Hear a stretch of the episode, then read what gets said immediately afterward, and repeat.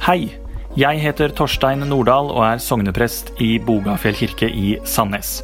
Velkommen skal du være til vår podkast. Jeg håper den inspirerer deg til å gjøre Jesus sett, trodd og etterfulgt. Her er dagens preken. Jeg har fått lov til å si litt om bypresten sitt arbeid blant ungdom. Det er jo sånn at bypressen har vært i snart 20 år, og den primære oppgaven har vært lenge det aktive rusmiljøet i Sandnes. Vi har fulgt dem opp med flyttetjenester, tilstedeværelse, samtale, det de måtte ønske. Men så sier de aktive brukerne hvorfor eh, kommer dere nå? Nå har jo livet allerede knytt seg. I mange knuter. Vi hadde jo gjerne trengt å snakke litt før de knutene ble riktig så hardt stram som de ble. Og med det som inspirasjon så fant vi ut at vi hadde lyst til å søke samarbeid med videregående skole. Og hadde kontakt med de fleste videregående skolene i Sandnes og endte opp med et samarbeid med Vågen og Gann. På Vågen er vi hver onsdag. Vi møter der klokka halv åtte. Da er vi nesten like trøtt som ungdommene. Vi får lov til å dele ut eh, frokostgrøt til dem. Noen sier ingenting, noen sier mye. De aller fleste smiler. Og Vår primære oppgave er å møte dem med et varmt blikk og en trygg tilstedeværelse. Så har vi også nytt av året fått lov til å videreutvikle og undervise i livsmestring. Og Der har vi valgt å lage et opplegg som vi kaller 'Robust i møte med livet'. Og Det har vi valgt fordi vi tenker at livet kommer til å skje. For absolutt alle. Og For noen av oss så skjer det fort, og for andre så skjer det sakte. For noen så får vi en skikkelig krasj, og for andre så får vi mange små krasjer som til sammen blir en stor krasj. Og så handler det om hvordan vi skal møte dette. For å vise ungdommene at livet skjer, så deler vi åpent om at livet har skjedd for oss også, og hvordan vi har kommet oss gjennom det, og hva som kan være nyttige virkemidler for å komme seg videre, selv om livet føles vanskelig der og da. På Gann er vi hver mandag. Der er vi fra halv ti på morgenen til fem på ettermiddagen. Og der har vi samtaler. Vi er med på fritidsaktivitet og friminuttsaktivitet. Og vi følger opp det som skjer der og da. Nytt av året er at vi arrangerer et skolefritidstilbud som vi kaller Bare for løye, fordi det er nettopp det bare for løye. Vi er i lag, vi har aktiviteter. Det er fysiske, sportslige aktiviteter i gymsalene. Det er litt spill og moro, og det er matlaging. Poenget med å ha denne aktiviteten er at alle ungdommene skal ha et tilbud etter skolen, uavhengig av om de har en stor eller liten familie, om de har mye eller lite mat hjemme, og om de har få eller mange venner. Det vi gjør, og det vi tror at vi kan bidra med, er en tilstedeværelse som er forutsigbar og trygg. Der de blir sett akkurat sånn som de er. Fra siste uke av så fikk vi også med oss noen frivillige damer i godt voksen alder det var veldig interessant, for vi har holdt på nå i en god halvannen måned med denne aktiviteten. Og Sist mandag hadde jeg med meg to damer på ja, i hvert fall 70 pluss. Og disse kjøkkenhjelperne de har jeg sett i aksjon nå alle disse ukene. Men de har aldri vært mer hjelpeløse noensinne. De måtte få demonstrert hakking av kjøttdeig åtte ganger. Og hver gang de fikk det til, og damene sa 'så flink du er', så ble de noen centimeter høyere. Og det er oppdraget til meg og til mine frivillige damer. Se dem, vær med dem, bekreft dem og tåle dem akkurat sånn som de er. Jeg har ei lita setning som jeg tenkte skulle være hovedsetninga i dag. Jeg passer ikke inn, men jeg hører hjemme.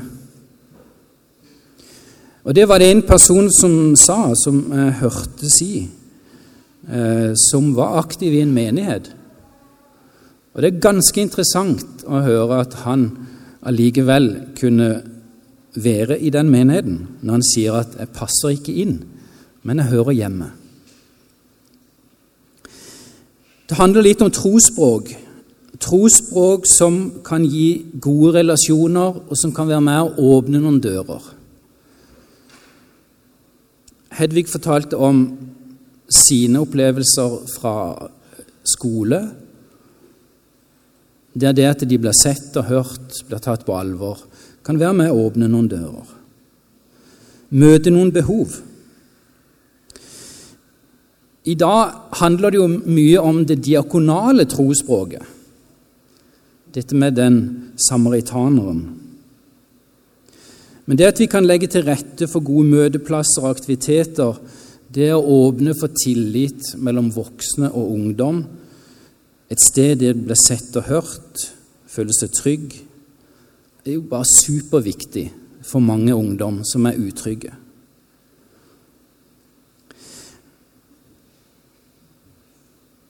Jeg har hatt eh, to svigerforeldre.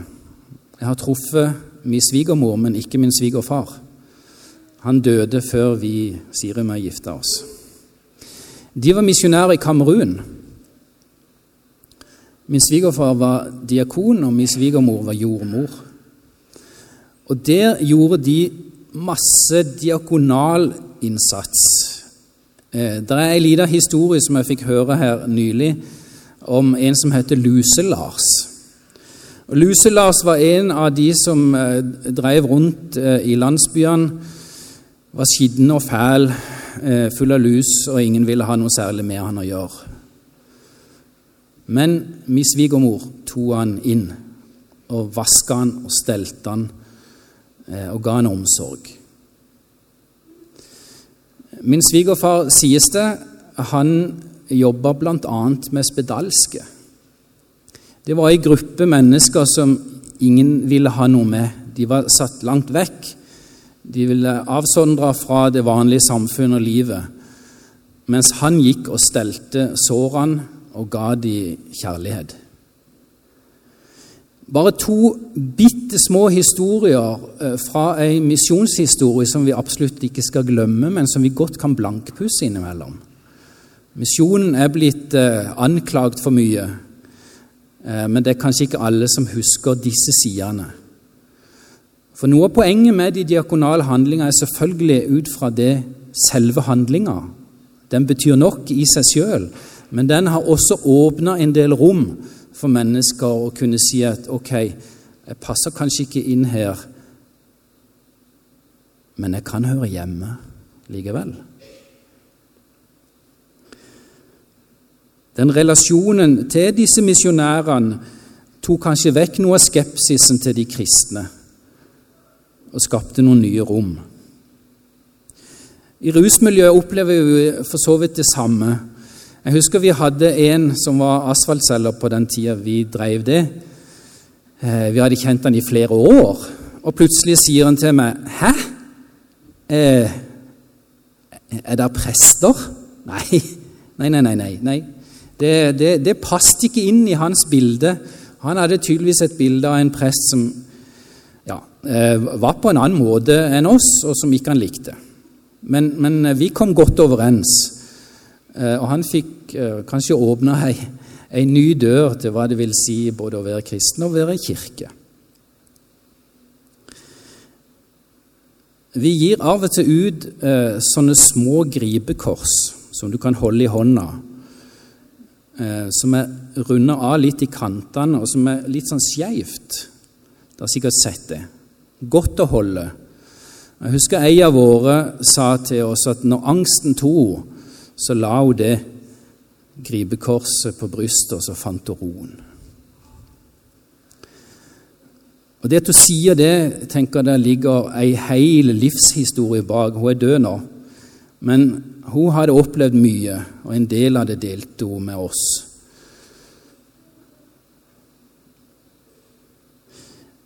Vi eh, treffer jo mange, og, og, nå på onsdag så hadde vi hverdagsmesse, og da var det en som ringte til meg og spurte om jeg kunne komme og hente han, og det gjør vi gjerne.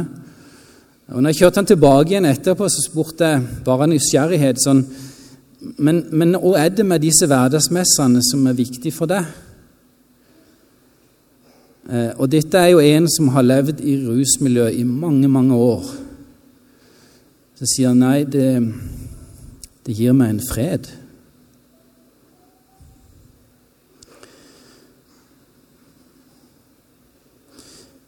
Relasjonene våre er nok avgjørende. Vi har vært med han og flytte og kave og snakke sammen og være til stede.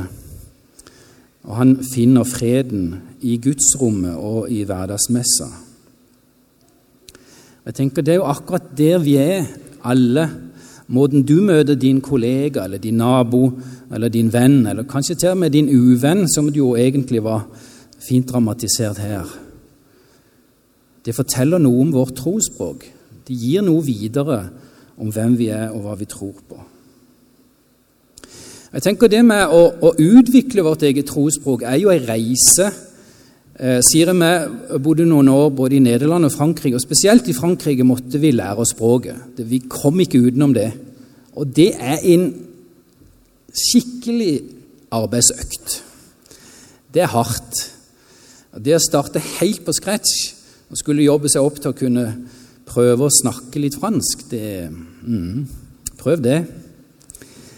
Eh, og jeg ser på Det er sånn Vi, eh, vi jobba, vi pugga gloser, vi, pugga, altså, vi bøyde verb og sånn. og Følte ikke det gikk noe særlig fremover. Men plutselig så fikk vi kanskje en prat med en franskmann, og så Å ja, mm, nå gikk det opp et steg. Og så går det litt videre. Ja, nå var det trukket dette her, og så får vi det ikke til. Så får vi en ny samtale, og så Denne bevegelsen opp og frem, det er litt sånn som jeg, jeg håper at vi kan tenke om det med trosspråket vårt. Vi kan utvikle det litt. Vi kan ta oss noen pauser, vi kan jobbe litt med oss sjøl og se at uh, kanskje vi kan gi hverandre litt backing på det, hver og en, og si at uh, nå så jeg jo at det skjedde noe her hos deg. Det var stilig. For poenget er at vårt trosspråk ikke skal være perfekt før vi begynner å bruke det. Det hadde jo vært ille. Da er det lett å bli holdt tilbake. Eh, Thomas sa det her at hans nådegave var lyden. Ja, bruk det du er god på. Bruk det du kan, det du trives med, det du blomstrer. For hvis du blomstrer, så garantert vil også menigheten blomstre. Og mennesker vil se det rundt deg. Eh, Rune Skøyen, min kollega i mange år, han sa det veldig godt. Han sa, når vi snakket om hvem vi skulle være ute i rusmiljøet, så sa han du kan bare være den beste utgaven av deg sjøl. Vi skal ikke være noen andre. Vi skal ikke påta oss noen roller som vi ikke har. Men vi skal være de beste av oss. Og Det tror jeg kan være med å senke skuldrene litt. For det er lett å kunne jobbe mot et eller annet ideal eller idol som egentlig ikke er oss, men vi skal få bruke oss der vi kan. Og Denne barmhjertige samaritanen viser oss jo på en fantastisk måte hvordan barmhjertighet ble vist på en ganske så radikal måte, der Jesus snur på flisa. Eh, der denne historien ikke passet inn i jødenes verdensbilde på mange vis. Denne samaritanen, som på mange vis var urein, ønska og ville omgås andre og hjalp den andre. Hjelpa kom fra uventa hold for denne jøden. Overraskende. Jeg passer ikke inn, men jeg hører hjemme. Det tok en stund før jeg kunne si at jeg skal hjem til Sandnes. Det er det sikkert en del innflyttere i Sandnes som kan kjenne seg igjen i. Jeg er jo vokst opp i Kristiansand, eh, men etter hvert nå så har jeg altså bodd flere år her enn i Kristiansand, så jeg må jo bare si det etter hvert at ja, jeg skal hjem til Sandnes. Men, men det tar jo litt tid, og, og kanskje vi skal få lov til også å gi oss litt tid på å finne vår egen plass. Jeg leste denne boka, jeg husker ikke forfatteren, men uh, boka heter 'Å se Gud i feil folk'. En ganske barsk prest, ei dame som hadde vært uh, rusavhengig tidligere, uh, tatovert og brukte ganske grovt språk. Hun jobba i en ganske frisk menighet. da. I en menighet som kalte seg sjøl 'Huset for alle syndere og helgener'. Det syns jeg er en ganske god tittel på en menighet, for er det ikke det vi er, da? Det kommer kanskje ikke alltid frem, men eh, vi er en salig blanding av både godt og vondt. Og det vi makter, er det vi ikke makter. Og Da er det også lettere å invitere folk inn og si at ja, men vi er, dette er ikke en perfekt flokk. Og For at vi skal kunne fylle kirka med mennesker av alle typer, så trenger vi også kristne som bevisst bruker sitt trosspråk, hvem de egentlig er, og viser og gjør. Og vi vet jo at handling taler jo tusen ganger tydeligere enn ord om hva vi tror på. Det er jo det fortellinga fra Bibelen forteller. Det er det vi prøver å vise også i rusmiljøet. Det er det misjonens historie har vist. Og Det er jo det dere også i, i menigheten, bare de to gruppene det hadde nå, viser med all tydelighet, og det samarbeidet det har. Jesus var veldig tydelig. Han omgikk mennesker som ikke følte de passet inn. Men han viste dem en vei der de kunne være hjemme. Hvis vi kan få lov til å være en del av det, så tror jeg vi skal være glad.